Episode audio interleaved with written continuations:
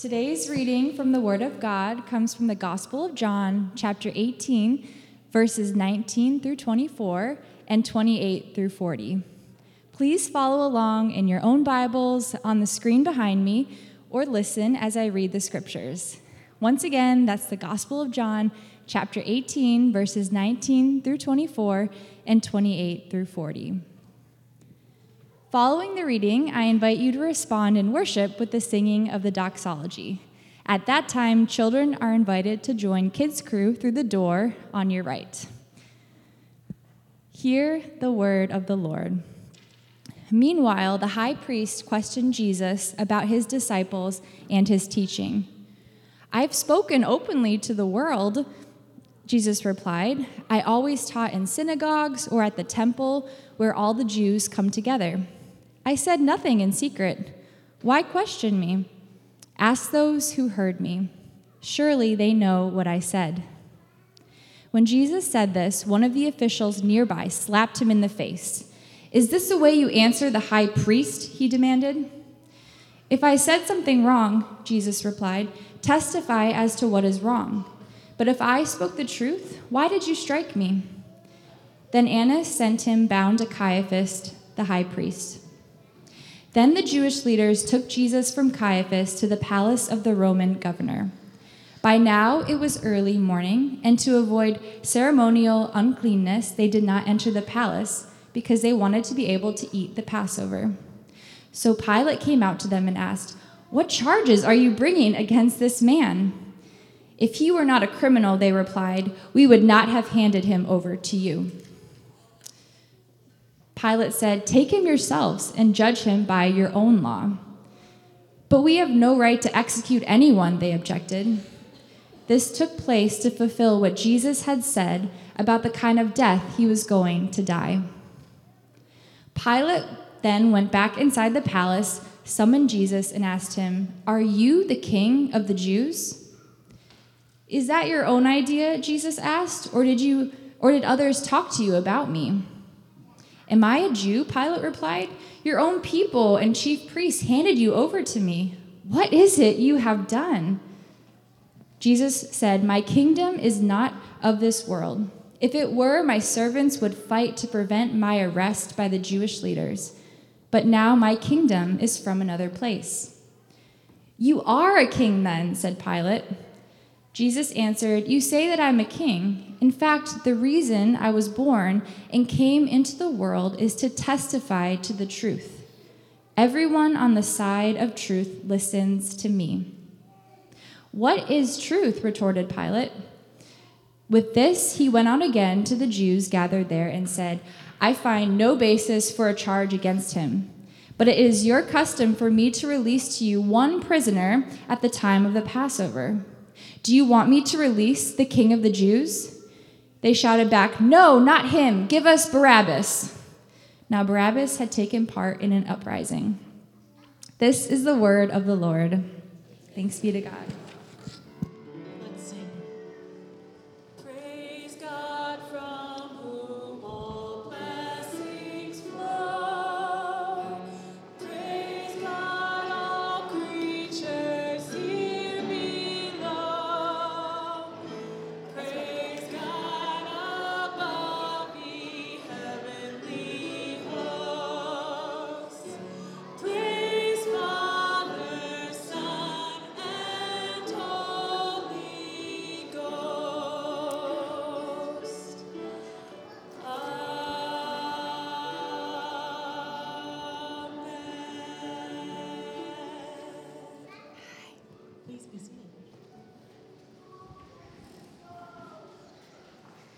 I swear there's like thousands of children at this church. I love it. And every, every Sunday there's more.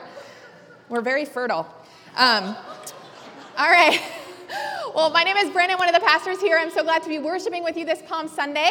Um, we just want to take a moment and be silent before the Lord before we open the scriptures and just offer ourselves and whatever we brought into the room this morning in our stories to God to speak directly into those places. So, would you join me in a moment of silence and prayer? And I will open us with a word of prayer after a moment.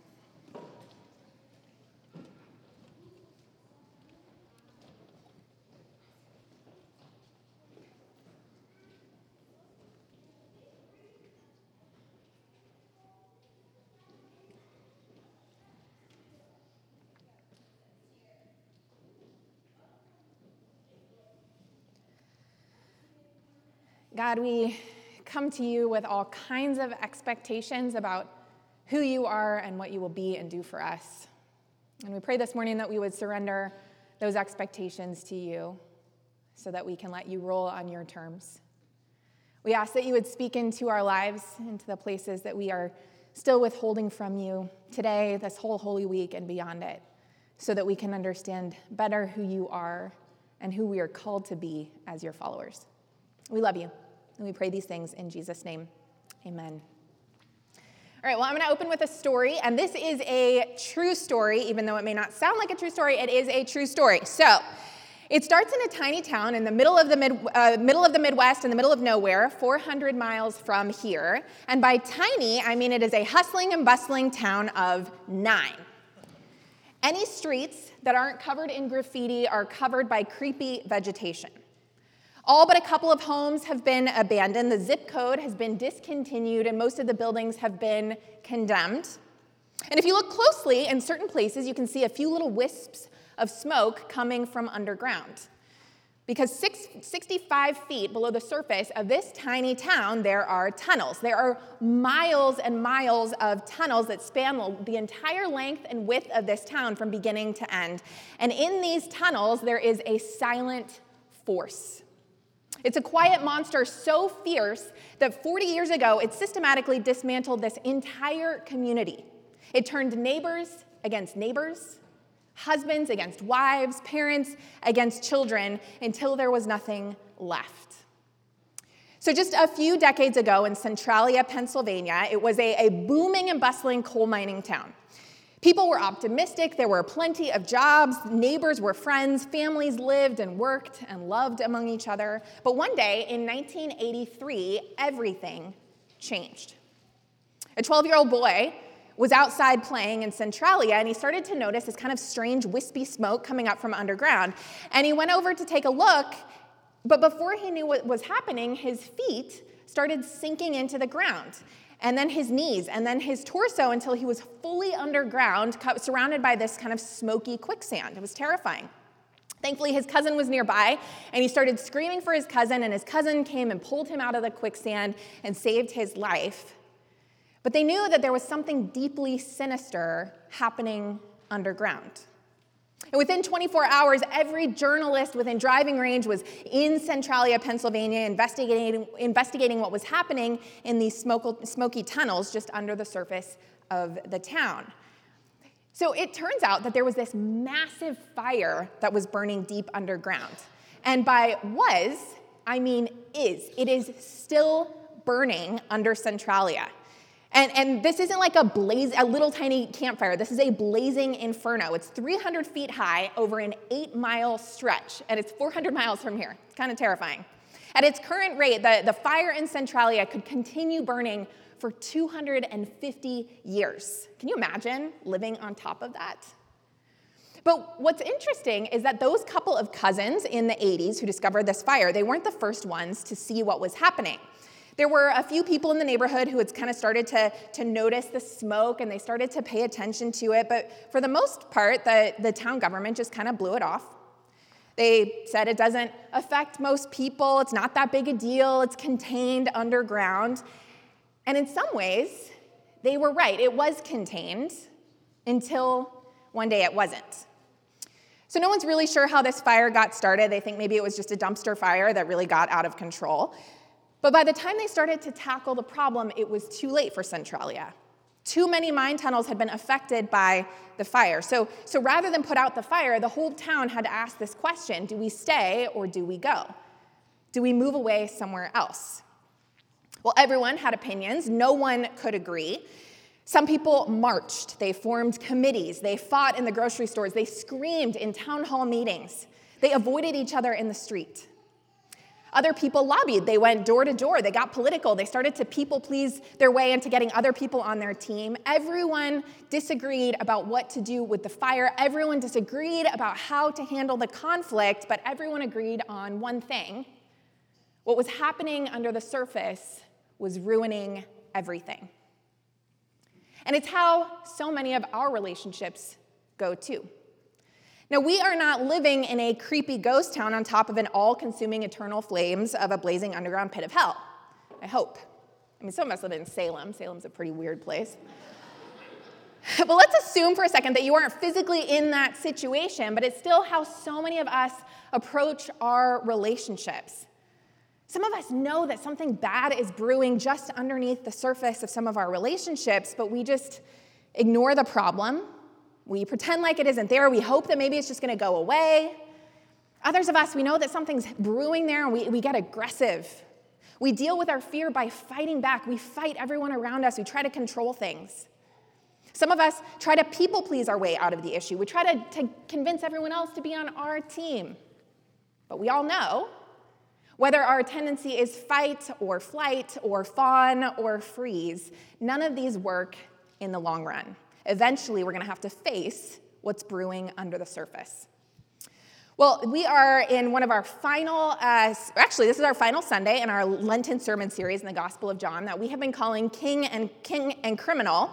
And for the entire season of Lent, we've been unpacking this, the Passion Week, the Passion narrative, and we've been exploring those final moments before Jesus went to the cross. And our passage this morning, it has surface motives and backroom deals and explosive emotions, and everyone is dealing with this conflict that has been brewing around Jesus, and they're dealing with it in their own way. So, this part of the, the gospel, I was reading this chapter and I'm like, this is like one of those movies or those books where you kind of see the story from the perspective of one character and then they like rewind it and you see the, the story from the perspective of a whole different character. So, this morning, we are going to take a look at the same story through three different perspectives, three different ways of responding to the conflict that's happening around Jesus. We're going to look at three different characters in this story, and they're all in uh, John 18 and John 19 Peter, the priests, and Pilate. So let's begin. If you brought your Bibles, I'd invite you to open up with me to the Gospel of John, chapter 18. And if you, just a reminder, if you need a Bible, if you don't have your own Bible, we have some Bibles in the back. We would love to for you to just take one home, or you can talk with one of our pastors, we'd love to make sure that you have your own Bible that you can bring to church. So a few weeks ago, we took a look at one of Jesus' disciples, the Apostle Peter. And just to recap, Jesus has predicted that Peter would betray him after Jesus is arrested. And Peter vows, That's never going to happen, Jesus. I will never betray you. But then there's this moment in the Garden of Gethsemane when Jesus is arrested. And Peter is watching the whole thing from the sidelines. He's staying just close enough so he can kind of hear what's going on, but not close enough that he's risking getting his own handcuffs. So take a look at what happens in verse 15. It says Simon Peter and another disciple were following Jesus. Because this disciple was known to the high priest, he went with Jesus into the high priest's courtyard, but Peter had to wait outside the door. The other disciple, who was known to the high priest, came back, spoke to the servant girl on duty there, and brought Peter in. You aren't one of this man's disciples, too, are you? She asked Peter. He replied, I am not. Peter, Peter had been Jesus' faithful right hand all throughout his ministry. He'd watched Jesus do miracle after miracle after miracle. Peter was the first one to profess that Jesus was the Messiah, the Christ. Since the beginning of the story, he has declared his loyalty. He would not favor, fa- waver, he would not fail. But the one time that Jesus needed his friend the most, Peter deserts him over and over and over again. Well, if this is a story about Peter, it's also a story about us because at some point or another, we've all run away when we've been afraid. It's not always the kind of big, out, outright, we're going to betray our friend kind of things. Most of the time, our Peter tendencies to run away, they show up in small ways, subtle ways. We're faced with a conflict in a relationship, so we just avoid it. We run away. We stop showing up. We hold back who we are. We drop off the team, we change churches, we write them off, we cut them off because they don't, they don't deserve this relationship anymore. They hurt me. And it becomes this kind of way to protect ourselves. And what happens over time is that conflict avoidance, it starts to become this kind of quiet pattern in our lives. We end up going from relationship to relationship, church to church, protecting ourselves rather than actually doing the hard work of healing We nurse grudges rather than forgiving. And self preservation, it starts to become our priority when forgiveness or healing might require some hard work. Eventually, when we're not looking, our Peter tendency can actually affect our relationship with God too. Because when we start to, to feel afraid or ashamed or, or we don't understand something about God's character or something that God is doing in our lives, we just we run away, we hide. And on a, the deep level of our souls, this kind of Peter tendency to run away, it starts to affect who we're becoming. But Peter's tendency to run away from conflict, it isn't the only perspective or tendency in this story. So let's take a look at some of the other characters who are also experiencing this conflict brewing all around Jesus. The chief priests. The chief priests. So they were mostly made up of men in the Jewish ruling class called the Sadducees. Sadducees were rich, they were aristocratic, and they liked it that way. Archaeologists have found bottles of wine in the homes of some of the, the Sadducees that would have been worth uh, $5,000 today. These, these guys had a lot of money. Sadducees were responsible for regulating the system in, in the Jewish culture at the time, but they were also known for exploiting it because they had to walk this kind of tricky tightrope. They had to stay in good favor with the Romans, who ruled the area at the time, and the Romans hated the Jewish people. And they also had to stay in good favor with the Jewish people, who hated the Romans. Around Jesus' day, the Sadducees had managed to, to work things out kind of just perfectly in their favor to keep the peace. They were tolerated by the crowds, they were tolerated by the Romans, and that was good enough for them as long as they could remain in power. And then Jesus starts coming on the scene, and if you remember a few chapters ago in John's Gospel, in chapter 11, Jesus raises his friend Lazarus from the dead, and that signaled something to the people. There was this common understanding at the time that resurrection from the dead meant that the Messiah was coming, the one who would save them from their enemies. So these rumors, they start spreading like wildfire about Jesus. People flock to see this man. They, they flock to see what he's doing. They put their faith in him. And so the chief priests, they feel like they're, they're maybe losing some control and they start to call in like emergency meetings all over the place. In John 11, the chief priests and the, the Pharisees are whispering together right after Jesus raises Lazarus from the dead. They say, If we allow him to go on like this, soon everyone will believe in him.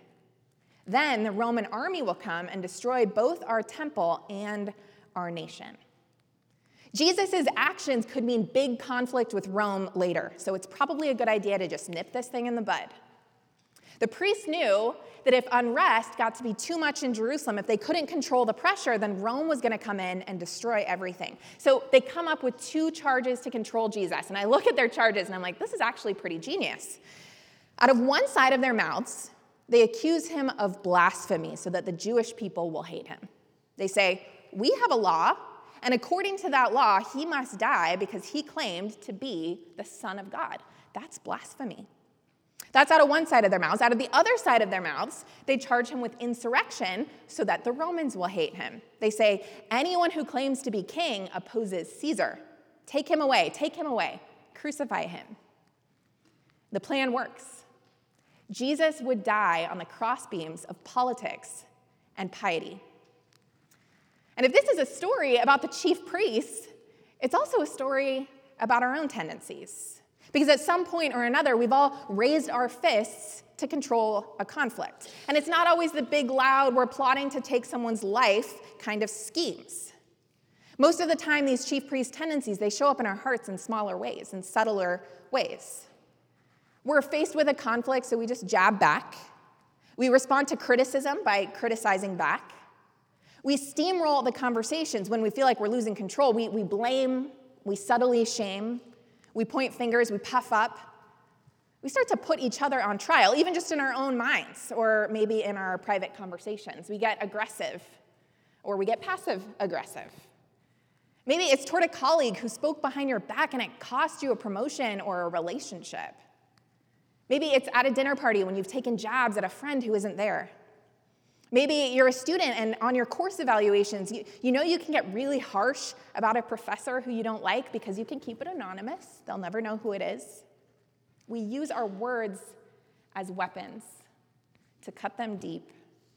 And for a second, acting like that, it can make us feel a little bit more like we're in control when something starts to feel like it's spiraling out of control. It gives us the sense that we can take back our power when our power seems to be slipping from our grasp, and it can alleviate our fear for just a moment. But what happens over time is that these kinds of conflicts, they start to follow us and they get bigger. Because the people around us start to worry what they're going to say or do that's going to set us off. They, they worry that we might turn against them, and slowly, subtly, people stop feeling safe around us. They stop letting us into who they are. And on the deep level of our souls, these chief priest tendencies, they start to affect who we're becoming. But Peter's tendency to run away and the chief priest's tendency to fight back, it isn't the only tendency in the story. There is a third character, Pontius Pilate, the Roman governor at the time. We've talked a bit about Pontius Pilate in this series. We don't know a ton about Pontius Pilate, but what we do know isn't super flattering. In his term as governor, he'd earned a pretty bad reputation with the, the Jewish people that he ruled, and he had earned a pretty bad reputation with the Roman Caesar that he answered to. And that's when the crowds and the chief priests, they whirl in Jesus. The scene is chaos. Everyone has opinions, of course. They're voicing them loudly, of course. Clearly, Pilate observes everyone is angry with this man Jesus, but it doesn't seem totally clear why. They all seem to want him executed, but Pilate doesn't want to do it. So he must have considered his next move a stroke of genius. He knew this was Passover. This was their Holy Week. And they did this kind of turkey pardon thing every Holy Week where they, if they had multiple captives, they would release one captive during Passover. Well, Pilate happens to have two captives. One of them could get pardoned, and maybe it'll be Jesus. The first captive was an anti Roman terrorist named Barabbas, and there was a whole slew of charges against Barabbas. He was a murderer, an insurrectionist, a rebel, you take your pick. The second captive was Jesus of Nazareth. And Jesus of Nazareth seemed harmless enough. So Pilate must have assumed that the Jewish people would send Barabbas to the cross. I mean, he was a famous insurrectionist and murderer. It just made sense. But Pilate made a fatal assumption. He was underestimating the crowd's hatred of Rome and love of all things anti Rome. Jesus of Nazareth, this so called king and Messiah, he refused to lift a finger against Rome. So the people chant, Release Barabbas. And what do we do with Jesus of Nazareth? Crucify him. So Pilate is facing all of this pressure from all these different sides, so he tries to find another way to release Jesus. Three times he tells the crowd, I find this man not guilty. Three times he tries to push the truth. He's actually stand, standing by the Jesus who said to him, All who love the truth recognize what I say is true. But three times the mob just pushes back harder at Pilate. And just like, just when Pilate, it seems like Pilate is going to be not playing into their agenda, the, the mob pulls out this secret weapon. And someone says, Ah, but Pilate, if you release this man, you are no friend of Caesar. It's incredibly strategic because now Pilate is listening. So, freeze time for a second. A little more background about Pilate. So, his mentor in Rome had been the Caesar's chief lieutenant named Sejanus. Until only very recently, when Caesar had suspected that Sejanus was working covertly behind his back on an overthrow plot, and he had him arrested and executed along with several of Sejanus's associates just in case they were working with him. And Pilate happened to be one of Sejanus's associates.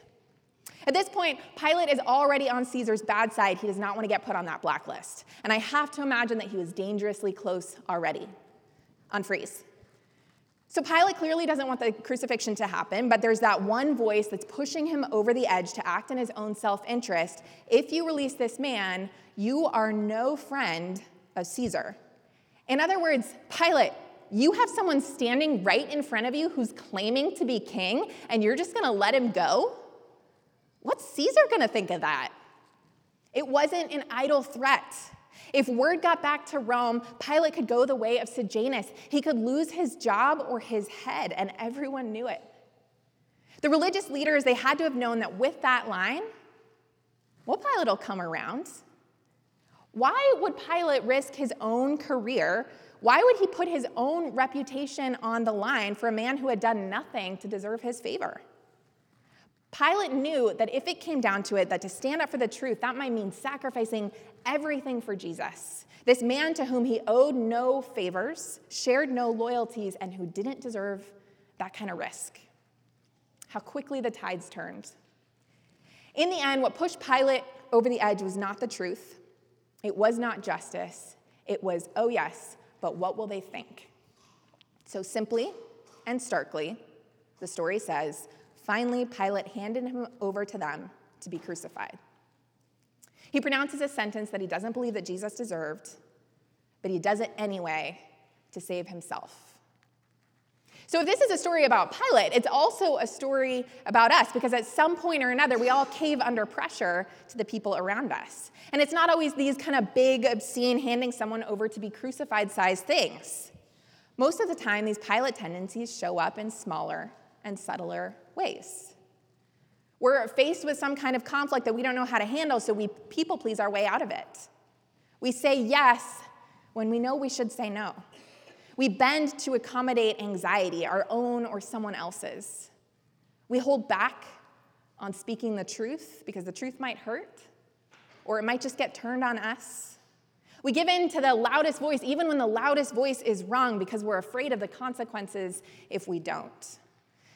And we come up with any number of excuses for acting this way. We don't like conflict. We don't want to rock the boat. We don't want to hurt anyone else's feelings. We don't want anyone to think that we're overly critical or controversial or high maintenance. You fill in the blank. But bit by bit, we start acting like Pilate. And we may not even realize that we're doing it, but gradually we stop siding with the truth. We stop siding with justice just like Pilate, and we, be we become guided by that one nagging voice yeah, but what will they think? And what happens over time is that we develop a, a pattern of self preservation and people pleasing. We cling to everyone else's opinions of us to tell us what we should do and who we should be. And we stop being honest. We stop taking risks. We stop standing up for what's right. And eventually, when we're not looking, our Pilate tendencies, they can start to affect our relationship with God too. We start to work for God's approval. We think that maybe we can become good enough or do enough to avoid God's judgment or God's wrath or God's bad opinion of us. And on the deep level of our souls, the Pilate tendencies start to affect who we're becoming. So there we have it. We have three storylines, three different ways of dealing with the conflict and the storms that brew up in our lives under the surface Peter, the priests, and Pilate. When you think about the ways that, that these people handled their conflicts, which one do you connect with the most? The real, reality is that all of us connect with these on some level, and depending on the circumstance and the people who we're having the conflict with. There's a, a relational cultural theorist named Dr. Linda Hartling, and she boiled all of this down to three ways of operating when we're faced with a conflict. She said that when we're faced with an emotional or relational conflict, we have three common human responses to deal with it. Some of us move toward the conflict, like Pilate did. We move toward the people. We appease and we please, and we try to give them what they want so that they'll get off our backs. We operate out of the fear that maybe we're not good enough on our own, and we live by the mantra, but what will they think? So some of us move toward the people that we're struggling with. Some of us move against the people that we're struggling with, like the chief priest did. We come out swinging, we get aggressive, we try to get our power back by shaming and blaming and plotting. So some of us move against, and some of us move away, like Peter did. We withdraw, we hide, we silence our contributions. Most of us do all three from time to time, depending on who we're with and what the conflicts are like moving away, moving against, and moving toward. They are different responses, but at the root of it, they all have one thing in common. And that one thing is fear fear of any number of things fear of rejection, fear of losing control, fear of hurting someone else. So, this is a story about Pilate and the priests and Peter, and it's also a story about us. Because just like them, so much of the time we operate out of fear and not out of faith. But the good news is that there is one more perspective in this story. So, we're going to back up It's early in the morning before any of these other characters enter the scene, before the cross, before the trials. Jesus is in the Garden of Gethsemane. And he's going in there with his disciples, and he knows what's coming next. His hour has finally come, and he has some options. He could have tried to bargain, he could have tried to people please, to make alliances with the chief priests who plotted to take his life. He could have fought back, everyone wanted him to. He could have run away. He could have made a home in a different region among a different kind of people, started over completely. It's not too late. But instead, he waits there in the garden. And Judas, one of his longtime friends and disciples, he's, he comes in with a mob with torches and lanterns and weapons. And, and verse 4 of this passage says, Jesus fully realized all that was going to happen to him. So he stepped forward to meet them. Who are you looking for? He asked. Jesus the Nazarene, they replied. Once more, he asked them, Who are you looking for? And again they replied, Jesus the Nazarene. I told you I am he, Jesus said.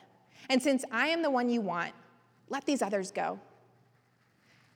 Jesus knows what's about to happen to him, but in the face of death, Jesus does not please. He does not fight. He does not run. He steps forward. He makes sure that they know that he's the one that they want. And he chooses the hardest way of the cross. That's not to say that in the Gospels we don't read about Jesus' temptations to follow a different agenda. Periodically throughout the story, he, he was tempted to gather his own people, to seize his own kingdom, to hoist himself up on a throne. At one point, he faced the temptation to avoid the cross and the pain associated with the cross altogether, to save himself, to choose a less costly way. But in the end, Jesus knows that the only way through this, out of this painful conflict, is through it. Jesus was the only one who didn't deserve any consequence for any sin or any shame, but still, he took all of the consequences of all the pain and sin and shame around him, and he took them on himself. Jesus died a rebel's death. So he died in place of Barabbas. Jesus died knowing that if he just said the word, the crowds would rise up against Rome. So he died in place of the Romans. Jesus died knowing that if the crowds rose up against the Romans, then the Romans would come down and crush the crowds. So Jesus died in place of the crowds. Jesus died knowing that the world was full of unhealed conflicts, full of sin, full of shame. So he died in place of the world. This is a story about Jesus, but it's also a story about us. Before Jesus, because Jesus went to the cross, all of those conflicts that we've stirred up in the world, all the, the people pleasing and plotting, all the fighting, all the finagling, all the avoiding and the averting, it just it goes to the cross with him. He died for all of the injustice and the abuse and the violence that we've chosen to perpetuate in the world, all the fear and the blaming and the shaming. He said, Let all that come on to me and see its death on the cross. And he invites us to live in a new, a different kind of way Jesus doesn't promise that he'll calm all the conflicts that we face in this life. Avoiding conflict is not how we need to go through life. Instead, he gave us the cross so that we would have somewhere to put the pain and the fear. And we can approach those challenges knowing that we are fully and completely loved and fully and completely empowered by his spirit to face those hard things. There's a writer named Parker Palmer, and he put it this way He said, the cross says the pain stops here. The way of the cross is a way of absorbing pain, not passing it on. A way that transforms pain from destructive impulse into creative power. When Jesus accepted the cross, his death opened up a channel for the redeeming power of love. Because out of his horrible death, we are given eternal life. And not just in the sense of life after death, but in the sense of a totally different way, an eternal way to live now, starting now. Jesus squarely faces the reality of his situation, the costliness of his mission, and he presses forward, even though it literally costs him his life. Because in the end, Jesus wasn't interested in preserving his own life at all, he was interested in our new life. So he denied himself he took up his cross and he laid down his life for you and me, and Jesus invites us to follow him. When we follow him to and through the cross, we put to death with all of those old ways of relating, the fight or fly, flight or freeze or fawn ways of being, just like Jesus did. We get to let that go, hand it over. We get to belong to Jesus' way, even in the midst of life's hardest moments. And what this means for us is that when we belong to Jesus, we can be assured that we have insurmountable worth. We know that because He made us and saved us and loved us, we are now completely lovable. And because we know that we are eternally loved, that we are saved even from the consequences and pain of death and separation, self preservation, self gratification, self justification, those things no longer need to govern us anymore. We no longer need to save ourselves. Jesus already did that. And what this means is that I no longer have to fight for approval or acceptance or control anymore. I don't have to flee from hard conversations or uncertainties or truths anymore. When I know that I'm loved like this, I don't have to pick between fight or flight or freeze or fawn. We can approach our conflicts and one another and our struggles directly in a spirit of love and grace and truth, knowing that love ultimately wins the day. Instead of reacting out of fear or self preservation, we can choose a response based on what is good and true and loving. Rather than trying to save ourselves, we can choose to lay down our lives and our rights for each other. We can choose the way of Jesus. Let's pray.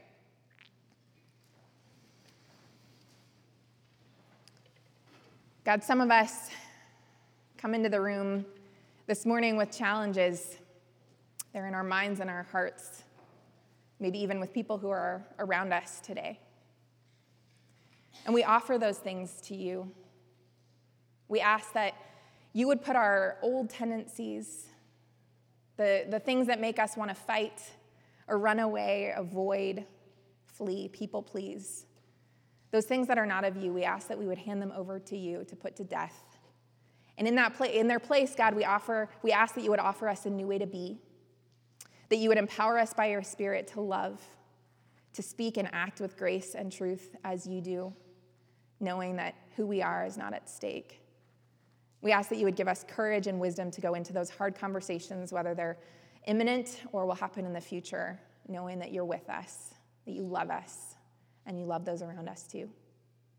We thank you for the work that you did and, and are doing in our lives so that we can go confidently knowing that love wins the day. And we ask that today you would help us to put our faith in that. We love you. We pray these things in Jesus' name. Amen.